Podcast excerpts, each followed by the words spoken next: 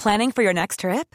Elevate your travel style with Quince. Quince has all the jet setting essentials you'll want for your next getaway, like European linen, premium luggage options, buttery soft Italian leather bags, and so much more. And is all priced at 50 to 80% less than similar brands. Plus, Quince only works with factories that use safe and ethical manufacturing practices. Pack your bags with high-quality essentials you'll be wearing for vacations to come with Quince. Go to quince.com/pack for free shipping and 365-day returns. Since 2013, Bombas has donated over 100 million socks, underwear, and T-shirts to those facing homelessness. If we counted those on air, this ad would last over 1,157 days. But if we counted the time it takes to make a donation possible, it would take just a few clicks. Because every time you make a purchase, Bombas donates an item to someone who needs it. Go to bombas.com slash ACAST and use code ACAST for 20% off your first purchase. That's bombas.com slash ACAST, code ACAST. I'm Sandra, and I'm just the professional your small business was looking for. But you didn't hire me because you didn't use LinkedIn jobs. LinkedIn has professionals you can't find anywhere else, including those who aren't actively looking for a new job but might be open to the perfect role, like me. In a given month, over 70% of LinkedIn users don't visit other leading job sites. So if you're not looking on LinkedIn, you'll miss out on great candidates like Sandra. Start hiring professionals like a professional. Post your free job on linkedin.com/people today.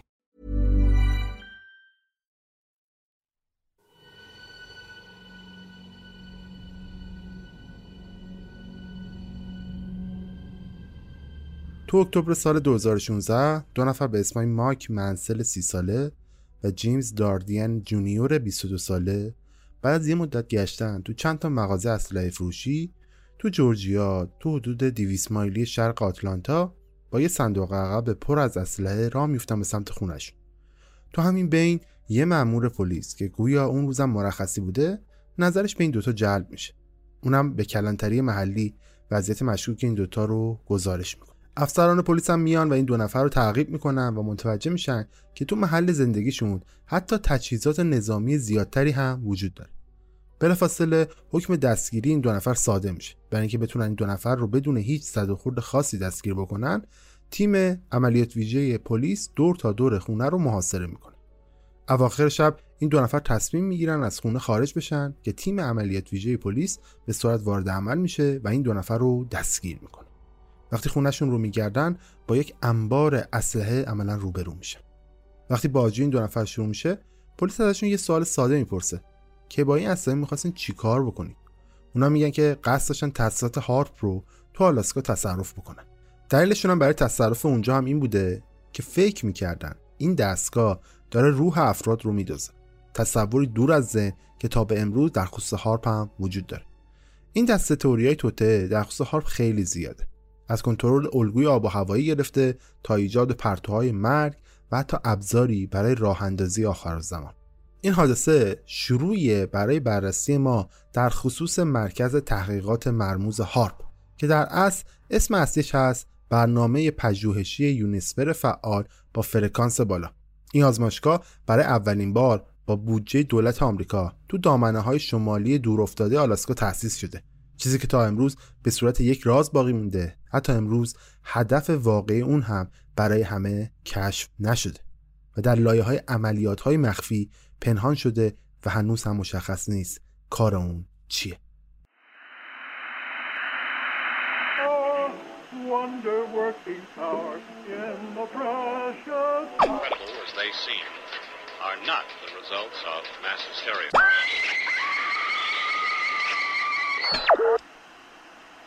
فکر کنم بهتره مجوز بکنیم.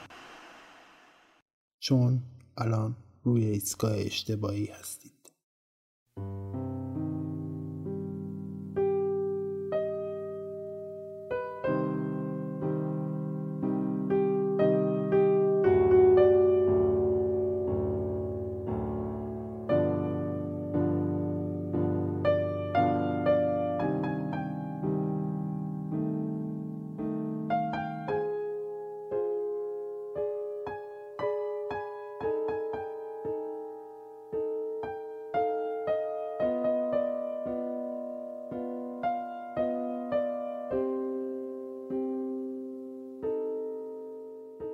سلام من پوریام و این پادکست رادیو عجایبه.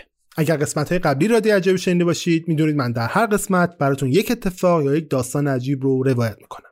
اگر هم قسمت های قبلی رادیو عجایب رو نشنیدید پس دست بجنبونید من رو می‌تونید از تمام اپ های پادگیر چه در گوگل پادکست باشه چه در اسپاتیفای باشه چه در هر جایی که از طریق feed پادکست منو می‌خونه پیدا بکنید و بشنوید.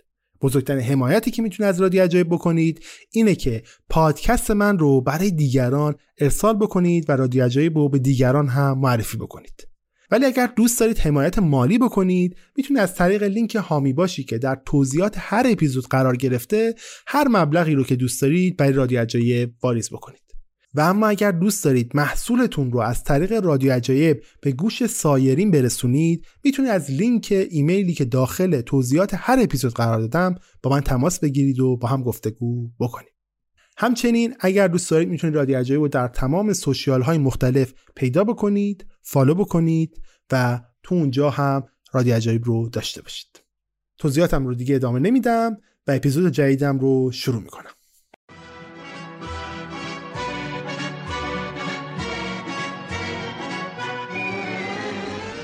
شنیدن پادکست رادیو عجیب از جمله واجباته ولی نبا دندون دد اسپانسر قسمت رادیو عجایبم یه برند دهان دندانه به نام میسویک. این برند که سالها سال توی کشورمون فعالیت می‌کنه انواع اقسام خمیر دندونا و نخای دندون و خوشبو های دهان رو تولید کرد و عرضه کرده به بازار ایران. که میشه گفت جز با کیفیت ترین محصولات بازار ایران هم هستن. با تنوعی هم که محصولاتشون داره هر خانواده ای با هر رده سنی می‌تونه از محصولات متنوعشون استفاده بکنن. به تازگی هم یه خمیر دندون تولید کرده که مخصوص دندونای کامپوزیت و لامینت شده است. که با خیال راحت هم می‌تونی روی دندونای تازه هم ازش استفاده بکنی. بدون اینکه اصلا نگران باشی آسیب به دندونات برسه. پس اگر به فکر دندوناتی حتما به این business سری بزن. توی توضیحات این اپیزودم لینک پیجشون هم گذاشتم.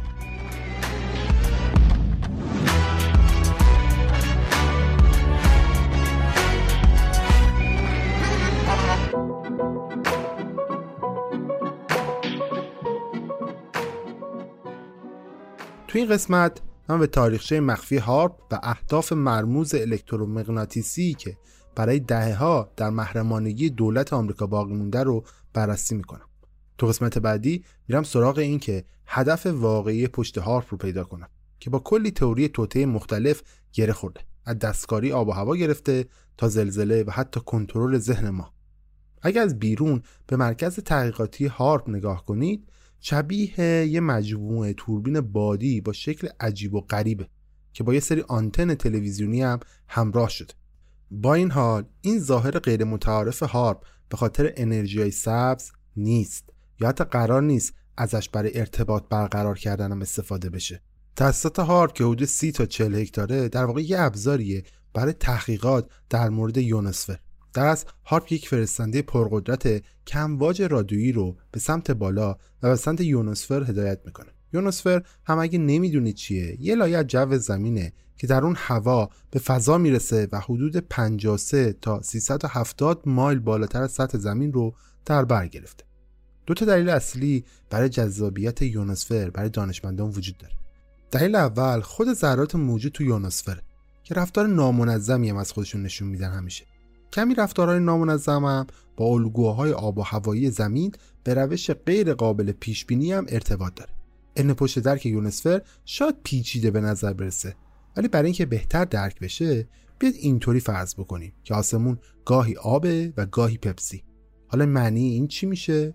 یعنی اینکه فرض بکنید اگر یه آب نبات نعنایی رو تو پپسی بندازید همونطور که می‌دونید پپسی حباب می‌کنه و کف می‌کنه و بالا میاد. ولی تو آب اگر این کار رو بکنید این اتفاق رخ نمیده. همین قضیه در خصوص پلاسمای موجود تو یونسفر هم ست می‌کنه. همین باعث میشه که الگوهای آب و هوایی روی طوفان‌های ژئومغناطیسی تاثیر بذاره. گاهی اوقات هم این وسط پلاسما هم هیچ کار است. خود محققا نمی‌دونن چطوری این اتفاق اصلا رخ میده. برای همین اونا دنبال راهی هن که کشف بکنن آیا می‌تونن انرژی ریونی رو هدایت بکنن یا نه. اینجا جاییه که ما رو با هدف دوم تحقیقات هارپ همسو می‌کنه. جایی که ازش برای بررسی انتشار رادیویی به ویژه انتقال امواج از یه نقطه به نقطه دیگه داره استفاده میشه. یونسفر نقش خیلی مهمی در ارسال امواج رادیویی به خصوص تو فرکانس های پایین ایفا می‌کنه. این ویژگی توسط نهادهای نظامی، هواپیماها و حتی دولتها برای ارتباط از راه دور داره استفاده میشه.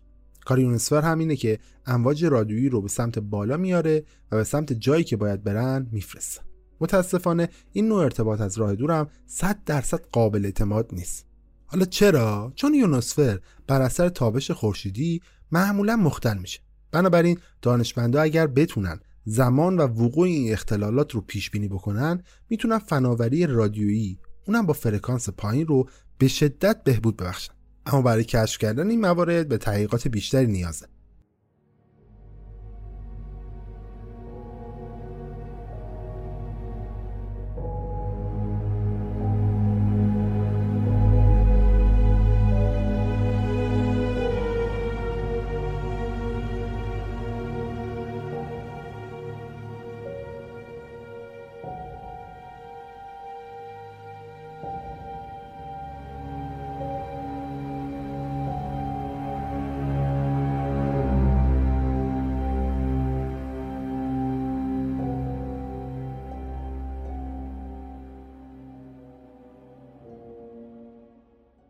چیزهای زیادی وجود داره که ما هنوز در مورد یونسفر نمی‌دونیم.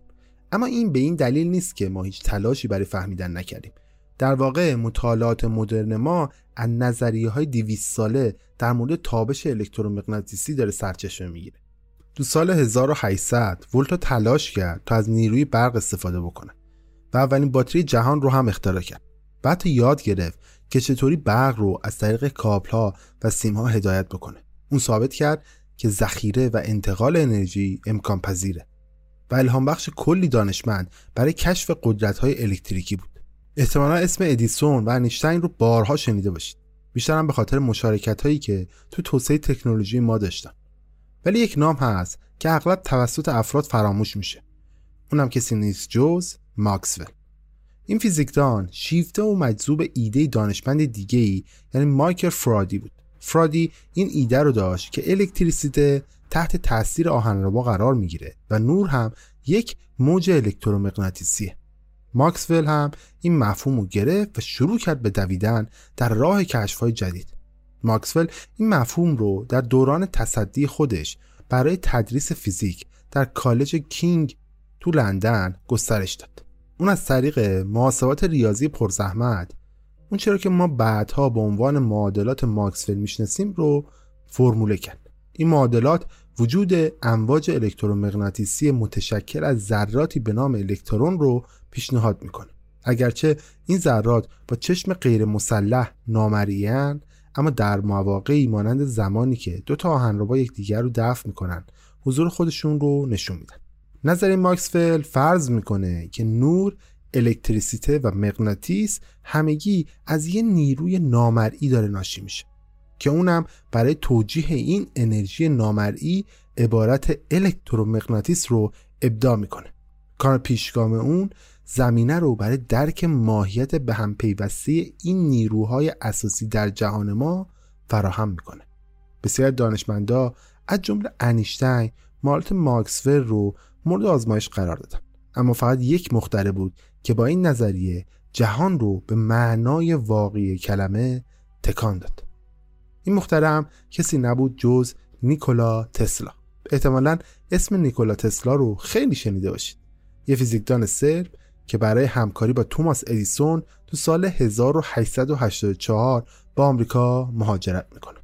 اوایل این دوتا خیلی خوب با هم همکاری می‌کردن. ولی از یه جا به بعد زمانی که سر خلاقیت با هم به اختلاف می‌خورن راهشون از هم جدا میشه. جدایی که نیکولا تسلا به عنوان یه رقابت و یه دشمنی مادام عمر ازش یاد می‌کنه. با اینکه دیگه تسلا با مختره لامپ همکاری نمی‌کنه ولی هنوز کارش رو روی الکتریسیته داره انجام میده. و اکتشافات مهمی رو هم به دست میاره.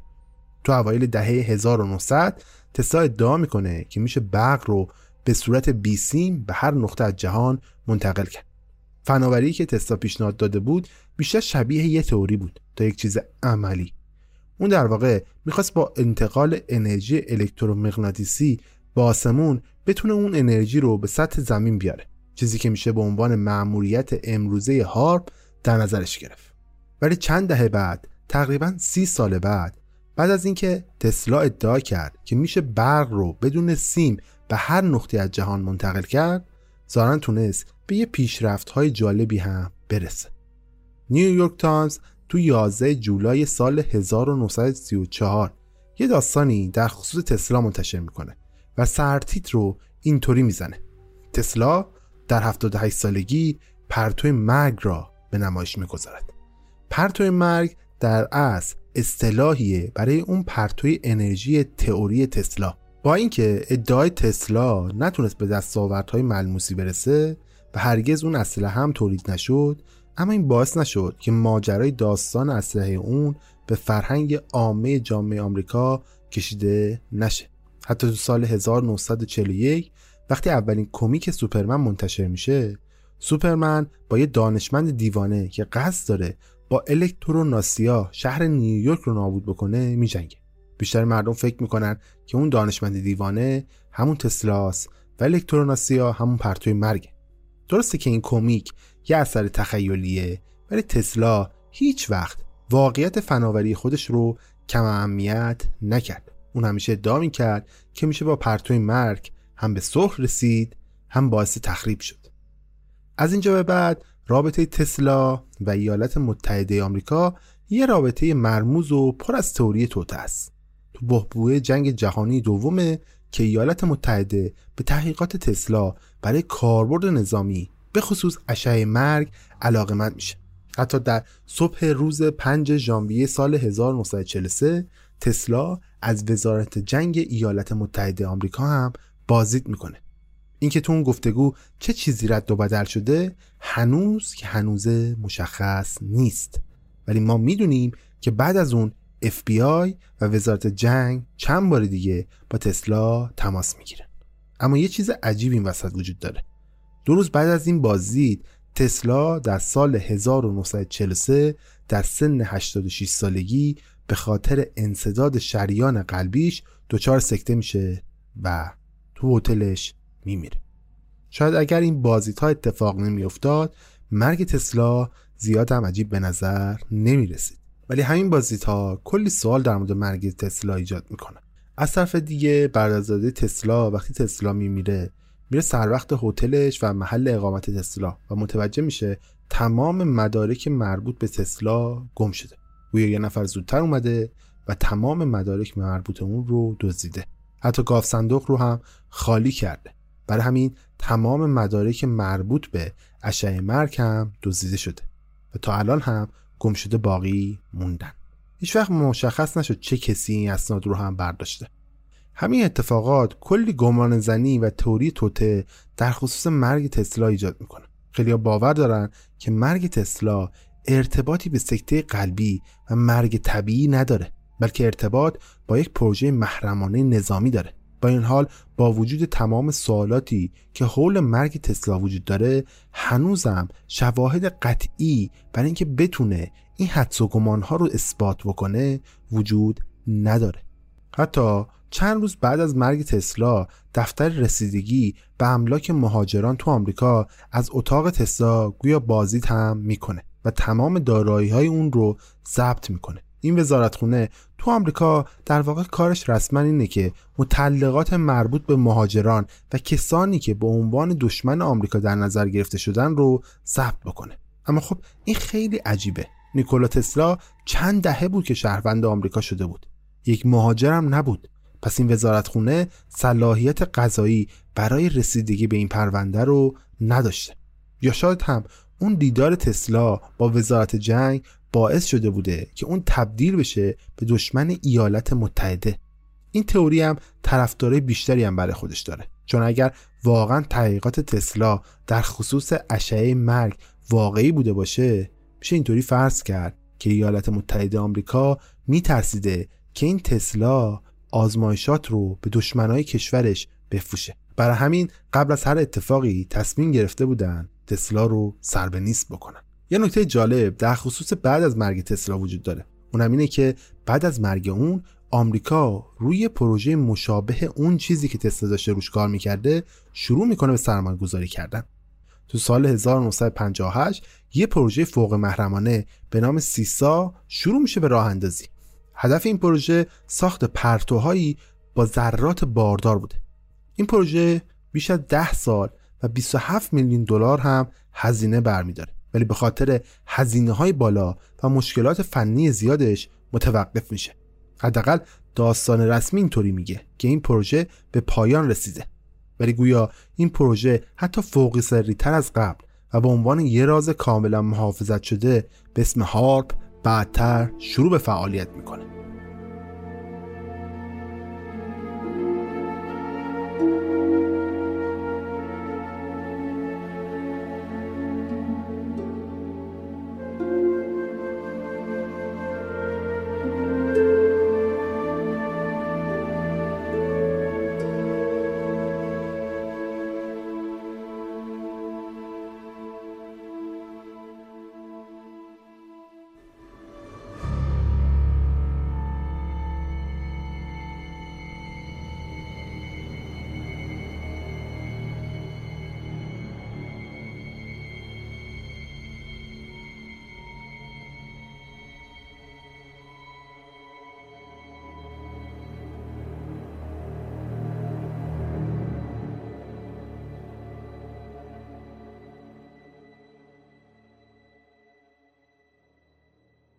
خب تا اینجا فهمیدیم که تسلا قصد داشته سلاحی بسازه به اسم پرتو مرگ. و این سلاح قبل از اینکه اصلا عملیاتی بشه با مرگ تسلا کاملا مفقود میشه و هیچ اثری هم ازش باقی نمونه. ولی چندین سال بعد یعنی در اواسط دهه 1980 یه فیزیکدان مطرح به اسم برنارد ایسلند میاد و کارهای تسلا رو دوباره زنده می‌کنه. این آدم به خاطر کار قبلیش یعنی تحقیقات در خصوص هسته حرارتی کنترل شده تو کمیسیون انرژی اتمی ایالات متحده به خوبی برای دولت آمریکا شناخته شده بود. کلا آدم دولتی بوده برای خودش. همچنین به یکی از محققان کلیدی در بحث دفاع استراتژیک در برابر حملات هسته‌ای هم شناخته شده بوده که سیستمای دفاعی رو در برابر حملات هسته‌ای داشته توسعه می‌داده. پس اینطوری می‌تونید برداشت کنیم که بیشتر کار این آدم وقت گذاشتن برای دولت برای ساخت چیزهای دفاعی بوده. ولی یه جایی داستان عجیب میشه. یه شرکت گازی یه مقدار بعد به این آدم یه پیشنهاد شغلی میده که حول محور گاز مازادی بوده که تو ملک اونها تو یه جایی تو آلاسکا بوده. حالا من میگم گاز مازاد فرض نکنید یه چیز خیلی کمیه ها بلکه یه چیزی در حدود سی تریلیون فوت مکعب گاز طبیعی تو این ناحیه وجود داشته. برای اینکه بخواید درک کنید این مقدار دقیقا چقدر میشه اینطوری در نظر بگیرید که به سی میلیون استخر در اندازه المپیک نیازه تا بشه این گاز رو توش جمع کرد. خب حالا مشکل دقیقا چی بوده که اومده بودن سراغ ایستلند؟ مشکل این بوده که لوله کشی و انتقال این گاز به خارج کار پرهزینه و پر دردسری بوده. کلا نمیصرفیده که بخواین کار رو بکنن. کار ایسلند این بوده که بگه آقا اصلا این کار چطوری باید انجام بشه؟ چطوری از این گاز مازاد باید استفاده بشه؟ چون فروشش اصلا به صرفه نبوده. ایسلند یه مدتی مطالعه می‌کنه و در آخر یه پیشنهادی رو به این شرکت گازی میده.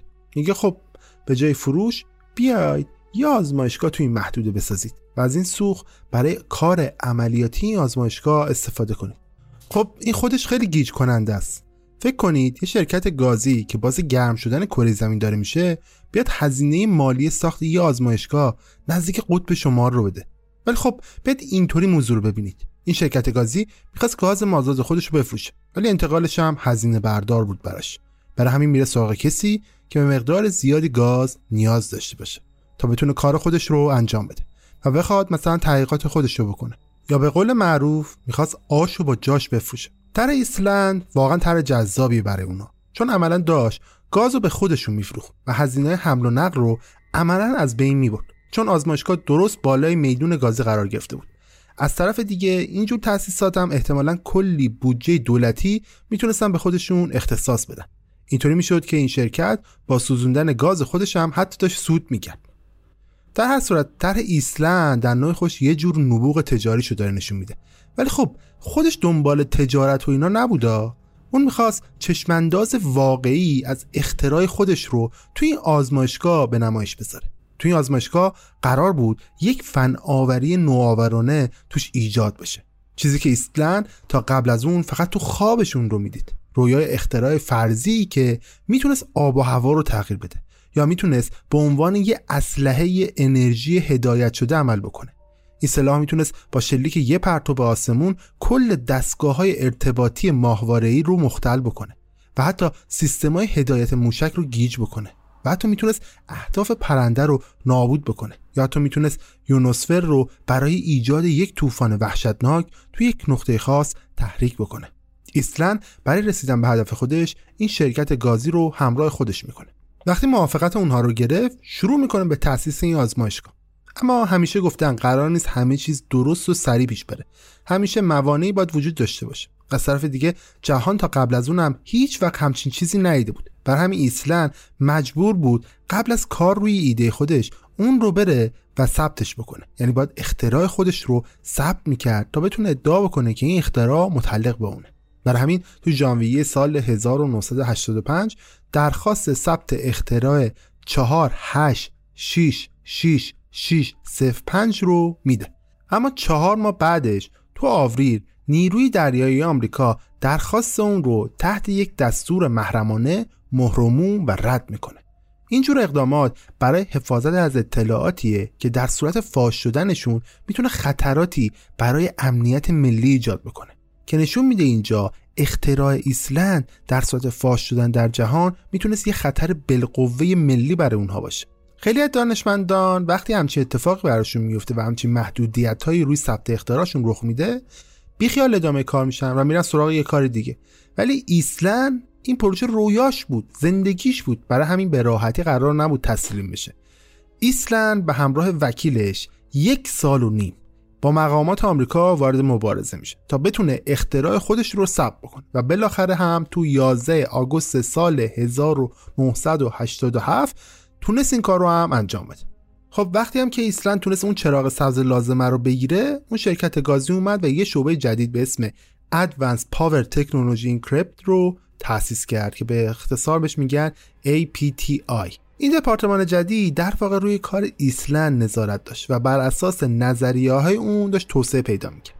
اما ایده های بزرگ ایسلند جهانی نبودن و نتونستن هم هیچ جایگاه خاصی برای خودشون پیدا بکنن. برای همین رئیس APTI تصمیم می‌گیره ایسلند رو تو سال 1989 یعنی دو سال بعد از اینکه پروژه اصلا شروع شد اخراج بکنه. دلیل اخراج این فیزیکدان هم این بوده که گویا جار جنجالای زیادی داشته با رسانه ها درست می‌کرده. برای همین رئیس اون شرکت تصمیم می‌گیره بیخیال اون بشه و از پروژه بذارتش کنار. ولی خب سندهای کاری ایسلند باعث جلب نظر سرمایه گذاران دولتی میشه. در واقع اسناد اون در نهایت تحت کنترل دولت فدرال در میاد. همین باعث میشه که پروژه فدرال هارپ تو 13 دسامبر سال 1989 شروع بشه. اینطوری گفته میشه که افسران نیروی دریایی و نیروی هوایی توی جلسه صبحگاهی در مورد توانایی های دفاعی APTI شروع می‌کنن به صحبت کردن. این رو هم باید اضافه بکنم که تأسیسات APTI هنوز کامل ساخته نشده بود و هنوزم نمی‌شد از این تأسیسات برای تغییر الگوهای آب و هوایی یا حتی اشعه مرگی که ایسلند بهش فکر می‌کرد استفاده کرد.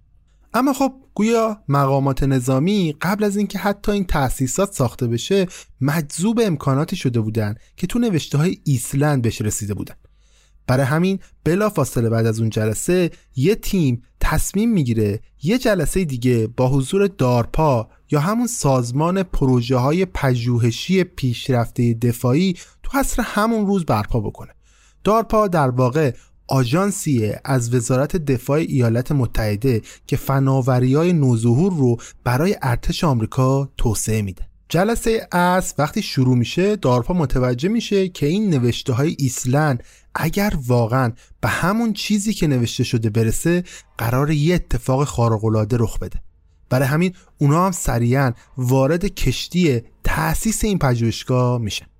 اونا شروع می‌کنن به برنامه ریزی برای توسعه این پژوهشگاه و اسمش رو هم می‌ذارن برنامه پژوهشی یونسفر فعال با فرکانس بالا یا همون هارپ. تا سال 1990 اونا درگیر کارهای برنامه ریزی خودشون بودن. و در آخرم تو همون سال برنامه اجرایی هارپ رو بین رهبران عملیات دفاعی آمریکا منتشر می‌کنن. بعد از خوندن برنامه آزمایشگاه ژئوفیزیک نیروی هوایی و دفتر تحقیقات نیروی دریایی هر دوشون با هم یک بیانیه منتشر می‌کنن. و گفتن که تحقیقات هارپ به شدت جذابه و باعث انقلاب تو حوزه فناوری دفاعی میشه. و تا حدود زیادی قابلیت های سیتری رو تو کشور بهبود و حتی افزایش میده. خود این سیتری چیه؟ در واقع از سه تا سی تشکیل شده یعنی فرماندهی، کنترل و ارتباطات. که معنیش میشه با کمک هارپ میشه این موارد رو تقویت کرد. حالا چطوری میشه با کمک هارپ همچین چیزی رو بهبود داد یا تقویت کرد؟ با کمک هارپ میشه فناوری رادیویی رو بهبود بخشید و حتی جلوی موشک های مزاحم رو گرفت. حتی پارس های فرکانس پایین رو به هر نقطه از جهان فرستاد و ارتباطات دشمنان رو مختر کرد و حتی میشه با کمک این ابزار از محل تسلیحات زیرزمینی تو کشورهای دیگه هم باخبر شد.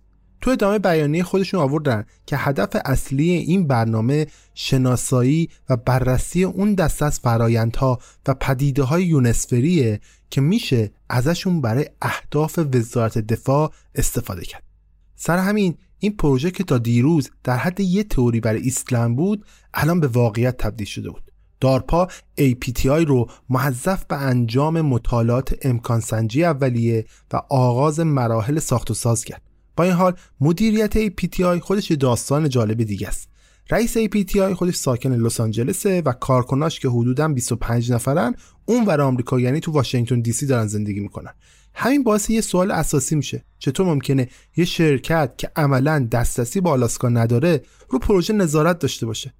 اینجاست که این تئوری مطرح میشه که این شرکت در واقع یه شرکت پوششیه و شرکت واقعی در واقع توی یه جای دیگه داره روی پروژه هارپ کار می‌کنه. نکته عجیبتر اینه که فروش سالانه این شرکت در حدود 5 میلیون دلار بوده ولی برای قرارداد هارپ 5 برابر این مبلغ به اونها داده میشه. حتی قضیه جای مشکوکتر میشه که در اواخر سال 1993 شرکت گازی تصمیم می‌گیره APTI رو به صورت خودجوش به یه شرکت دیگه به اسم آی سیستم بفروشه. خود همین آی سیستم هم در نوع خود شرکت جالبیه. در واقع این شرکت به عنوان بازوی اطلاعاتی دولت آمریکا هم شناخته میشه و کار اصلیش هم از ماهواره های جاسوسی گرفته تا برنامه های تجزیه تحلیل مخابراتی یا همون شنوده. همین انتقال باعث میشه که این شرکت بشه مسئول بالا سر پروژه هارپ. چند ماه بعد از این اتفاق سنای آمریکا دستور میده که تأسیسات هارپ باید تمرکز خودش رو بذاره روی فناوری دموگرافی نافذ زمین. شاید تا الان کلی اسم جور و جور و عجیب و غریب شنیده باشید و بهتونم حق میدم که یه جاهایی سرخط داستان دستتون در رفته باشه. ولی واقعیت اینه که برای درک بهتر اتفاقات و شکلگیری پروژه هارپ باید دقیق به این موارد توجه بکنید.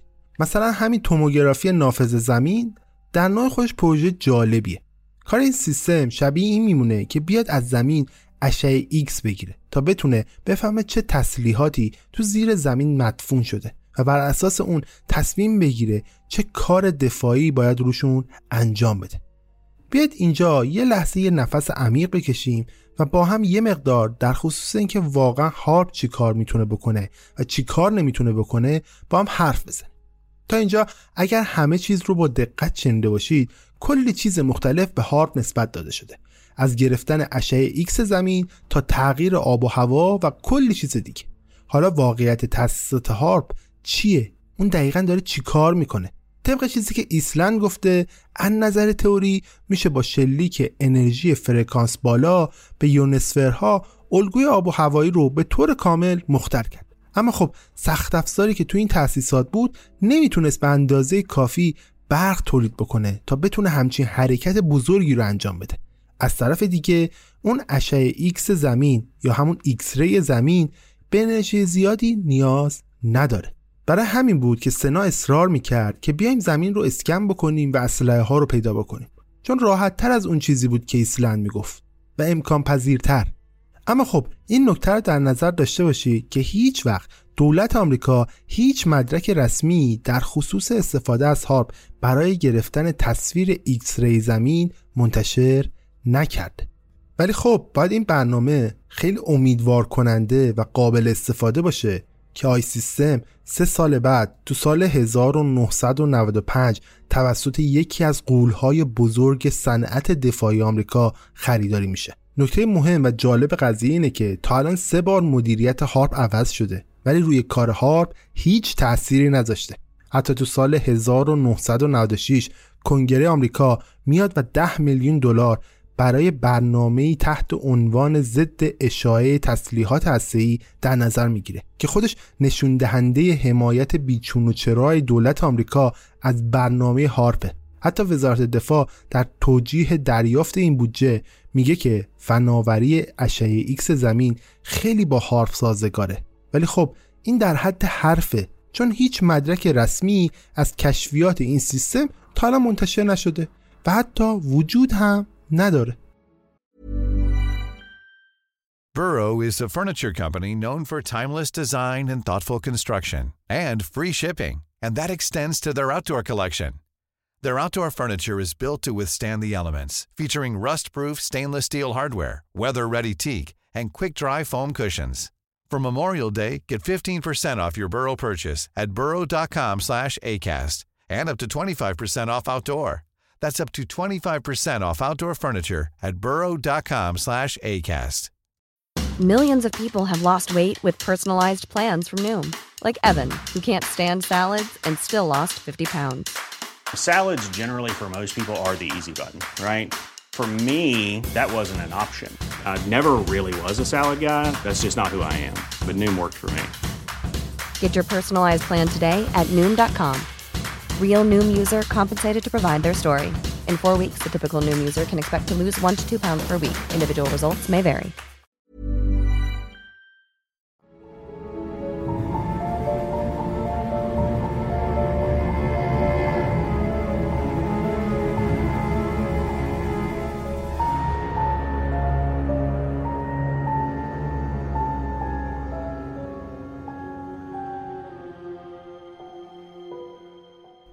حتی سال بعد تأسیسات چیزی رو به اسم کمپین های دو هفته‌ای فعالیت فشرده آغاز می‌کنه. حالا قضیه این کمپین ها چی بود؟ تأسیسات هارپ میاد درش رو برای عموم عملا باز می‌کنه. اولین موردم بین 27 فوریه تا 14 مارس سال 1997 برای عموم باز میشه. اونا محققان، دانشجویان، علاقمند به فرکانس های رادیویی و حتی مردم عادی رو به هارپ دعوت می‌کردن و اجازه می‌دادن غیر نظامیان از این محدوده بازدید بکنن. مهندسان هارپ به مهمانان خودشون در مورد فناوری تحقیقات یونوسفر آموزش می‌دادن. بازدید کنندهای دیگه در اولین آزمون گوش دادن به رادیو هارپ شرکت کردند که به این معنی بود که می‌تونستن سیگنال های متمایز هارپ رو بشنون. اما البته بحثی از امکانات نظامی در میان این بازیت نبود. فقط بخش عمومی این تأسیسات عملا برای عموم باز شده بود. آخرین کمپینم سال 1997 انجام میشه. این دوره تو ماه اوت برگزار میشه. ناسا با هارپ همکاری می‌کنه تا اثرات پرتوهای هارپ رو روی ماهواره باد خودش آزمایش بکنه. ماهواره باد که به دور زمین میچرخه تغییرات مغناطیس زمین رو رصد می‌کنه. محققان از پرتوهای هارپ برای بررسی اینکه آیا می‌تونن عملکرد ماهواره رو مختل بکنن استفاده می‌کنن. و فرضیه اونها هم سر همین قضیه تایید میشه. هارپ می‌تونست ارتباط ماهواره اونها رو خراب بکنه. همین به خوبی کاربرد نظامی هارپ رو نشون میده. اون می‌تونه به راحتی ارتباطات ماهواره یک کشور رو از راه دور به طور کامل از بین ببره. ولی همه اینا باعث نشد که دولت و مقامات هارپ از ایجاد کمپین های عمومی دست بکشن. و حتی بین 23 و 24 آگوست سیاست خانه باز رو در پیش می‌گیرن و اجازه میدن همه افراد بتونن به تأسیسات هارپ بیان. حتی بیشتر تحقیقاتی که هارپ به صورت عمومی انجام داده بود رو می‌تونید تو وبسایت دانشگاه آلاسکا فیربنکس پیدا بکنید. شاید الان پیش خودتون بگید که مگه پروژه هارپ یه پروژه محرمانه نبود. پس همه اینا دروغ دیگه محرمانه نیست. چون عملا داره اجازه دسترسی به همه داده میشه. مگه یه پایگاه دفاعی فوق سری با اطلاعات حساس نیست؟ یا حالا چون دارن تمام غیر نظامیان رو راه میدن داخل خودشون پس همه اینا دروغ دیگه. توری توتهی واقعی نیست این وسط. خیلی هم همین باور رو دارن. باور دارن که شفافیتی که این تأسیسات داره خودش نشون میده. نشون بر بیزرری اونه. ولی از قدیم گفتن بهترین جا برای مخفی کردن یه چیز کجاست؟ همون جایی که تو دیده هم است. اما خب همین عدم پنهانکاری که تو سیاست هارپ پیش گرفته شده بود باعث میشه تو فوریه سال 1998 کمیته امور خارجی و امنیت سیاست دفاعی پارلمان اروپا یه جلسه عمومی در مورد هارپ تو بروکسل برگزار بکنه. این کمیته که مسئول وضع قوانین امنیتی و دفاعی اتحادیه اروپا است می‌خواد که تحقیقات بیشتری رو هارپ انجام بشه. اونا می‌خواستن بدونن که اهداف هارپ آیا تاثیرات بالقوه‌ای روی محیط زیست ما می‌ذاره یا نه. هرچند آمریکا هیچ وقت نسبت به این قانون کاری نکرد چون کمیسیون اروپا فاقد صلاحیت قضایی برای بررسی هارپ تو آمریکا برای همین عملا تلاش های اروپایی برای فهمیدن در خصوص هارپ بیفایده باقی میمونه.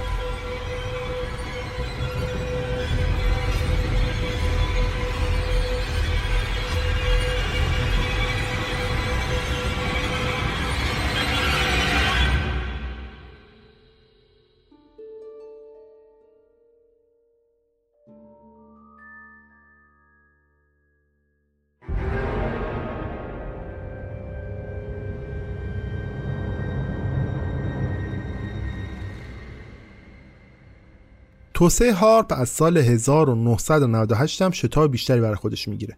چند آرایه از آنتنهای فرکانس بالا به این تأسیسات اضافه میشه. این آرایه جدید که توی میدان مستطیلی شکل چیده شده بودن می‌تونستن انرژی زیادی رو به یونسفر زمین هدایت بکنن و این رو میشه به عنوان نقطه عطفی تو تکامل تأسیسات هارپ در نظر گرفت. چیزی که این پروژه رو تکمیل کرد جفت شدن تکنیک آل اسکای 3 با این مجموعه بود. که از سال 1995 هم عملیاتی شده بود. در واقع این تکنیک برای شناسایی سیگنال های دریافتی از فضا و سطح زمین و گرفتن فرکانس های مختلف داشت عمل می‌کرد. در واقع این تکنیک می‌تونست سه تا چیز رو به خوبی شناسایی بکنه. اول از همه می‌تونست تمام فرکانس های مختلف که توسط ماکروویف ها انواع خاص لامپ ها و حتی اشعه ایکس ها رو تشخیص بده و حتی از هم جدا بکنه. مثل این میموند که حالا هارت می‌تونست بفهمه تو کدوم نقطه از جهان داره چه نوع ماکروویوی استفاده میشه؟ دوم می‌تونست فرکانس های طبیعی که ناشی از فعالیت های سیاره مانند انرژی یووی و تشعشعات بود رو متوجه بشه. سوم از همه و شاید جالبترین بین بقیه می‌تونست فرکانس های ترجیحی رو شناسایی بکنه. به طور معمول از این نوع فرکانس ها برای ارتباط گسسته بین عملیات های نظامی و ادارات دولتی داره استفاده میشه. به عبارت دیگه با این تکنیک می‌شد ارتباطات رادیویی فوق سری رو زیر نظر داشته باشه. بذارید این رو براتون یه مقدارم روشنتر بکنم. شاید بتونن فرکانس ها رو پیدا بکنن ولی دانشمندان نمی‌تونستن فرکانس های ترجیحی رو گوش بدن و نمی‌تونستن بفهمن تو این فرکانس ها داره چی گفته میشه. اما می‌تونستن اون رو تجزیه و تحلیل بکنن. یعنی اینکه می‌تونستن بفهمن که مبدع این فرکانس کجاست و قراره به کجا بره. این به خوبی می‌تونه برای شناسایی محل استقرار نیروهای دشمن و حتی ردیابی فعالیت های اونها استفاده بشه. چیزی که خیلی واضحه همچین اطلاعاتی برای دفاع ملی آمریکا چیز خیلی مهمیه. ولی همه افراد تو دولت آمریکا تو اون زمان از همچین چیزی استقبال نکردن. تو یک می 2001 زمانی که رئیس جمهور وقت آمریکا یعنی جورج دبلیو بوش خواستار یک چارچوب جدید برای دفاع ملی از جمله یک سیستم دفاع موشکی بود زنگ خطر در خصوص هارپ به صدا درآمد چون ممکن بود بودجه هارپ به خطر بیفته. ولی خب مگه فعالیت هارپ طبق چیزی که خودشون میگن یه برنامه ضد اشاعه سلاح‌های هسته‌ای نبود. پس باید با برنامه های بوش هم یه جورای جور در میومد مگر اینکه واقعا هدف هارپ چیز دیگه جز ردیابی سلاحهای هسته‌ای بوده باشه و صرفا این داستان یه سرپوشیه برای فعالیت های اصلی هارپ. یا شاید هم مشکل از خود بوش بوده چون خب یه جمهوری خواه بود و دنبال این بود که با کاهش از ها بتونه وضعیت رو بهتر بکنه.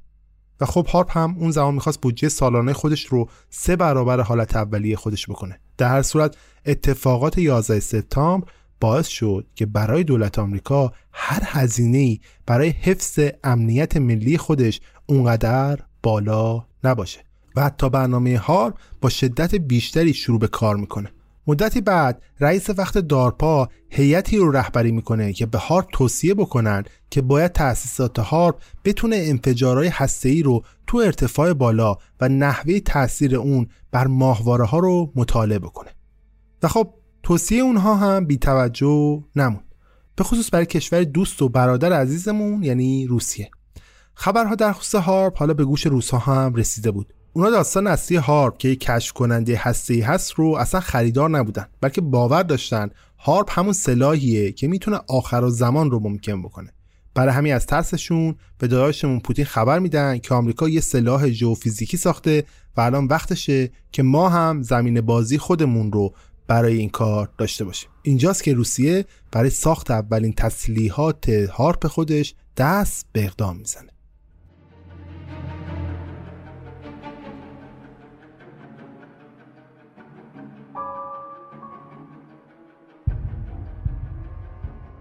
بیاد یه مرور سریع داشته باشیم به اون چیزی که تا الان فهمیدیم. تأسیسات هارپ اول قرار بود توسط ایسلند ساخته بشه ولی بعدتر اخراج میشه. و کارش هم توسط دولت فدرال آمریکا ادامه پیدا می‌کنه و چندین بار هم این تأسیسات بین مالکین مختلف دست به دست میشه.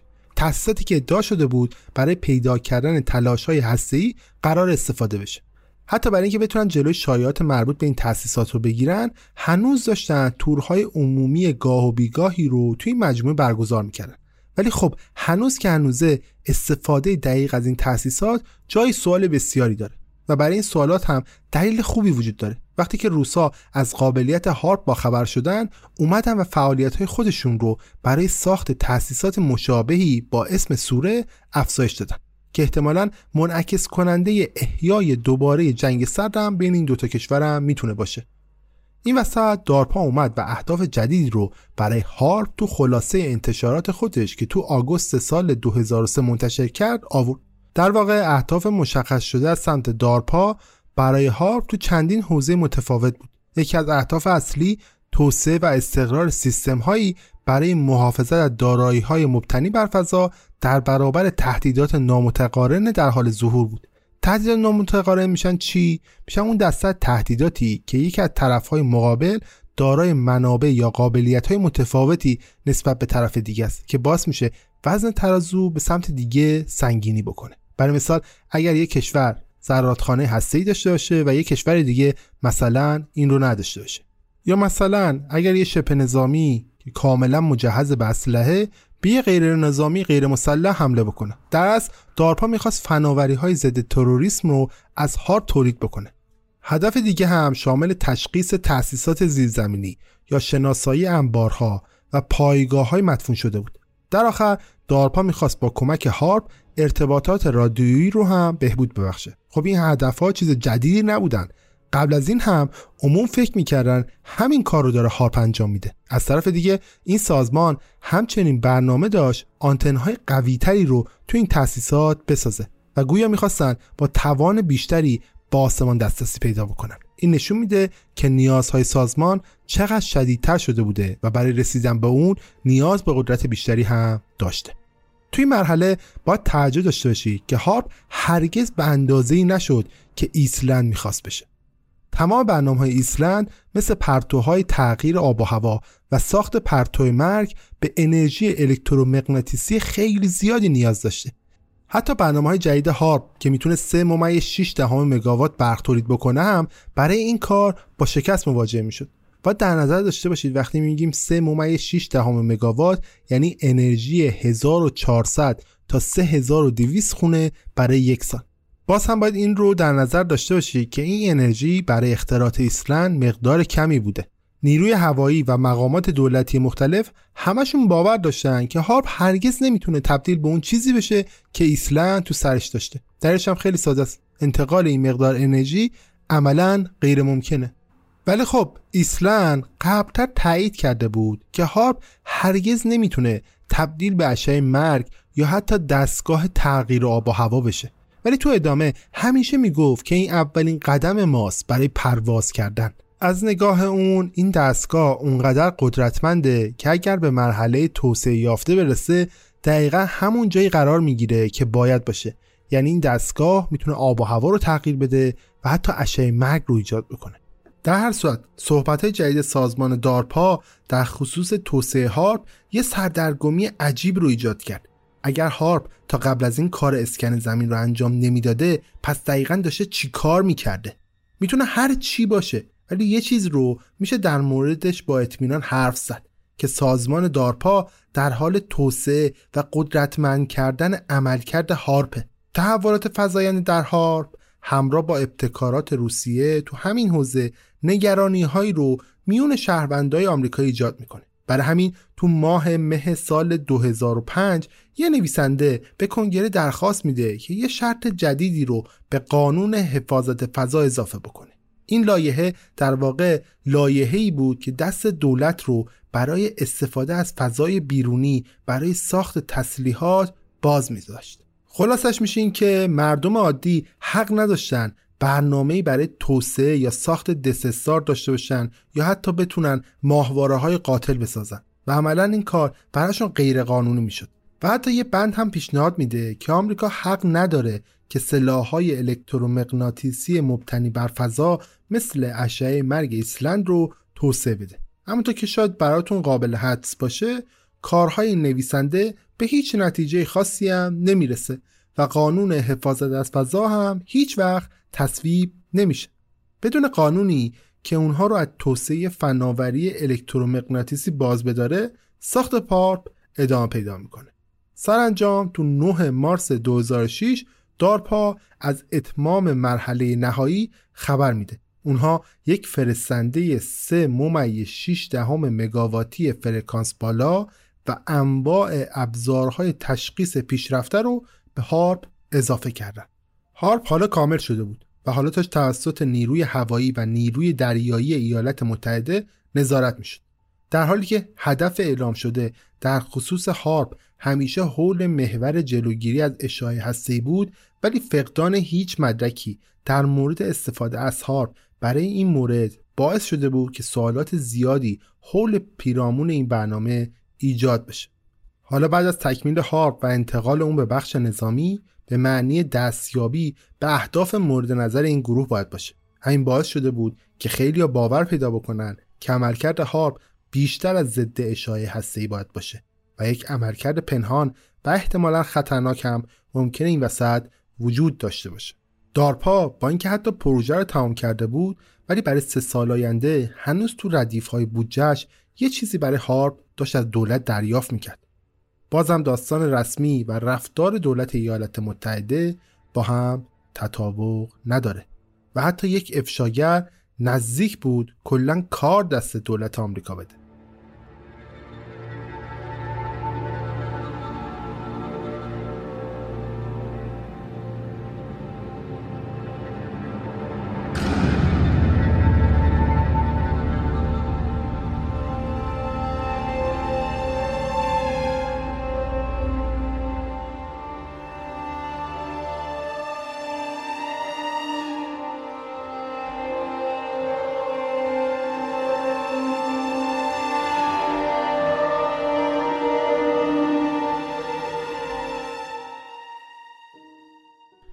ایسلند که حتما یادتون هست کسی که ایده اولیه ساخت هارپ رو داده بود. اون درست چند ماه قبل از اینکه دارپا فرستنده فرکانس بالای 3 ممیز 6 دهم مگاواتی هارپ خودش رو تموم بکنه درخواست اولیه‌ای برای ثبت یه اختراع جدید میده. حالا این اختراع چی بوده؟ اختراع اون اشتعال ذرات کیهانی با الگوهای پلاسمای یونیزه مصنوعی تو جو بوده. خیلی اسم طولانی هم هستش ها می‌دونم. طبق چیزی که تو این اختراع آمده می‌شد یونسفر رو گرم کرد تا ذرات درون اون تحریک بشن و با کمک این می‌شد آب و هوا رو دستکاری کرد. همچنین باید اینو در نظر داشته باشی که این ایده نسبت به ایده هارپ انرژی کمتری هم لازم داره. خب اگر یادتون باشه بارها گفتم که دولت آمریکا می‌گفت که با کمک هارپ نمیشه آب و هوا رو دستکاری کرد و حتی این قضیه رو خواب و خیال می‌دونست. چرا؟ چون باید انرژی زیادی رو برای این کار مصرف می‌کردن. ولی طبق اختراع جدیدی که ایسلند منتشر کرده بود حالا می‌شد با انرژی خیلی کمی به همچین چیزی رسید. چیزی که دقیقا با همون آنتن 3 ممیز 6 دهم مگاواتی هارپ می‌شد بهش رسید. یعنی عملا دستکاری آب و هوا از نظر تئوری امکان پذیر شده بود. با این حال دو ماه بعد از درخواست ثبت اختراع ایسلند تو دوازدهم دسامبر 2007 از دنیا میره و حتی نتونست انتشار حق اختراع خودش رو ببینه. مرگش هم تا امروز هیچ وقت مشخص نشده. هر اتفاقی که افتاده مرگ ناگهانی اون بسیار شبیه به مرگ نیکولا تسلا. برای دومین بار دانشمندی که کلید یک سلاح انرژی هدایت شونده رو تو دستاش داشته درست وقتی از زیر رادار دولت میگذره جون خودش از دست میده. دو ماه بعد از مرگ ایسلند هارپ به طور کامل به قرنطینه نمیره دیگه هیچ توری برای دیدن هارپ برگزار نمیشه. هیچ نشریه هم درباره مطالعات جدید هارپ منتشر نمیشه. با اینکه هنوز این مرکز با قدرت داره کار خودش رو ادامه میده. اما همه اینا تا اکتبر سال 2008 ادامه پیدا می‌کنه. تو اون سال کمپین جدید راه میفته که از 31 محقق دعوت میشه که بیان 42 آزمایش مختلف رو تو هارپ انجام بدن. برخی به طور مصنوعی شفقهای شماری رو ایجاد می‌کنن و برخی دیگه روی بینظمی های موجود تو یونسفر کار می‌کنن. همه چیز انگاری که مشکلی نداره و هیچ خبری از یک دانشمند دیوانه که یه اشعه مرگ رو در اختیار داره وجود نداره. در هر صورت ارتش یک بار دیگه به مردم اجازه دسترسی به این مرکز رو میده و در سال 2009 بازدید کننده های جدیدی هم به این مرکز میان یکی از بازدید کننده که اون فضا رو دیده بود تجربه خودش از حضور در هارپ رو اینطوری توضیح میده که هر چند صد یارد در طول جنگل انگاری جنگل پاک شده بود. در جایی که این پاکسازی ها اتفاق افتاده بودن ابزارهای قرار گرفته بودن که هیچ درکی هم ازشون نداشتم. ولی چشمگیر ترین بخش این تأسیسات از نگاه اون بازدید کننده قطع زمینی بود که 180 تیر نقره‌ای سر به آسمون کشیده بودن و هر کدومم یک فوت زخامت داشتن و 72 فوت هم ارتفاع و دقیق 80 فوت هم از هم فاصله داشتن و در هر چهار طرفشون هم بازوهای قرار گرفته بود که شبیه بال هلیکوپتر کرده بودتشون چیزی که این بازدید کننده دیده اون بخش از تأسیسات هارپه که مسئول تحقیقات روی بخش یونوسفر زمینه. همون آرای آنتنهای فرکانس بالا. با اینکه از نگاه بازدید کننده این مرکز از نظر بسری چشمگیره ولی اونها هیچ تصوری نداشتن که چه رازی ممکنه تو این تأسیسات پنهون شده باشه.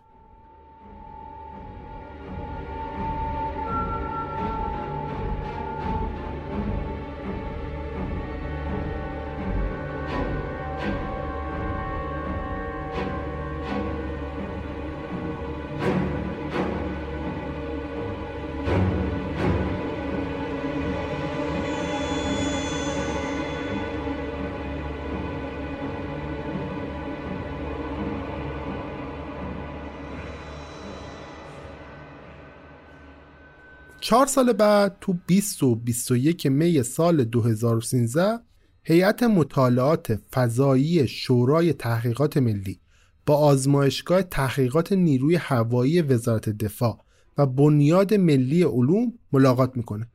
اونا تو 21 می گرد هم میان تا در مورد آینده هارپ با هم صحبت بکنن. نکته جالب این جلسه اینه که تو روز دوم این جلسه تصمیم بر این میشه که کار هارپ دیگه به پایان رسیده و قرار بر این میشه که این تأسیسات باید تعطیل بشه. نکته جالب در خصوص این تصمیم اینه که هیچ دلیل رسمی هم برای این تعطیلی منتشر نشده. نکته جالب در خصوص این تصمیم اینه که دولت آمریکا فقط قصد نداشت این تأسیسات رو تعطیل بکنه بلکه می‌خواست کل این تأسیسات رو به طور کامل صاف بکنه و بقیه بخش ها رو با خاک بپوشونه و حتی پوشش گیاهی محلی رو دوباره توی منطقه احیا بکنه. هزینه تخمین این تخریب و بازسازی محیطی یه چیزی حدود 15 میلیون دلار تخمین زده شده بوده. این هزینه حتی از نگهداری هارپ هم سنگین تر بود. انگار هارپ نتیجه ای که می‌خواست رو داده بود. برای همین دیگه نیازی بهش نبود. حتی با اینکه تا الان سی میلیون دلار برای این تأسیسات هزینه شده بود. اما خب نکته جالب اینجاست که که این پیشنهاد تخریب تو سال 2015 توسط دولت آمریکا دوباره پس گرفته میشه و این تأسیسات و تجهیزات به دانشگاه آلاسکا فیربنکس منتقل میشه. اگرچه دیگه نیروی هوایی درگیر این پروژه نیست ولی این کالج هنوز تو هارپ داره تحقیقات خودش رو انجام میده. از اون زمان به بعد دانشجویان و دانشمندان این کالج از هارپ برای مطالعه در خصوص یونوسفر دارن استفاده می‌کنن. حتی با کمک هارپ اونا تونستن یه شفق قطبی مصنوعی رو بسازن. اما شفق قطبی اونقدر روشن نیست که نشون بدن واقعا دولت آمریکا از هارپ و این تأسیسات دقیقا چه استفاده ای می‌کرده. چیزی که ما فهمیدیم اینه که وزارت دفاع آمریکا از هارپ برای تحقیقات در خصوص تاکتیک های دفاع هسته‌ای داشته استفاده می‌کرده. اما هرگز یک سند برای اکتشافات خودش با کمک هارپ منتشر نکرده. حتی گفته شده هارپ می‌تونه عملکرد موشک ها و ارتباطات رادیویی رو خراب بکنه. ولی برای این هم هیچ سند عمومی وجود نداره. حتی برای اسکن زمین و پیدا کردن تأسیسات زیرزمینی هم هیچ سند رسمی وجود نداره که نشون بده این کار توسط هارپ انجام شده.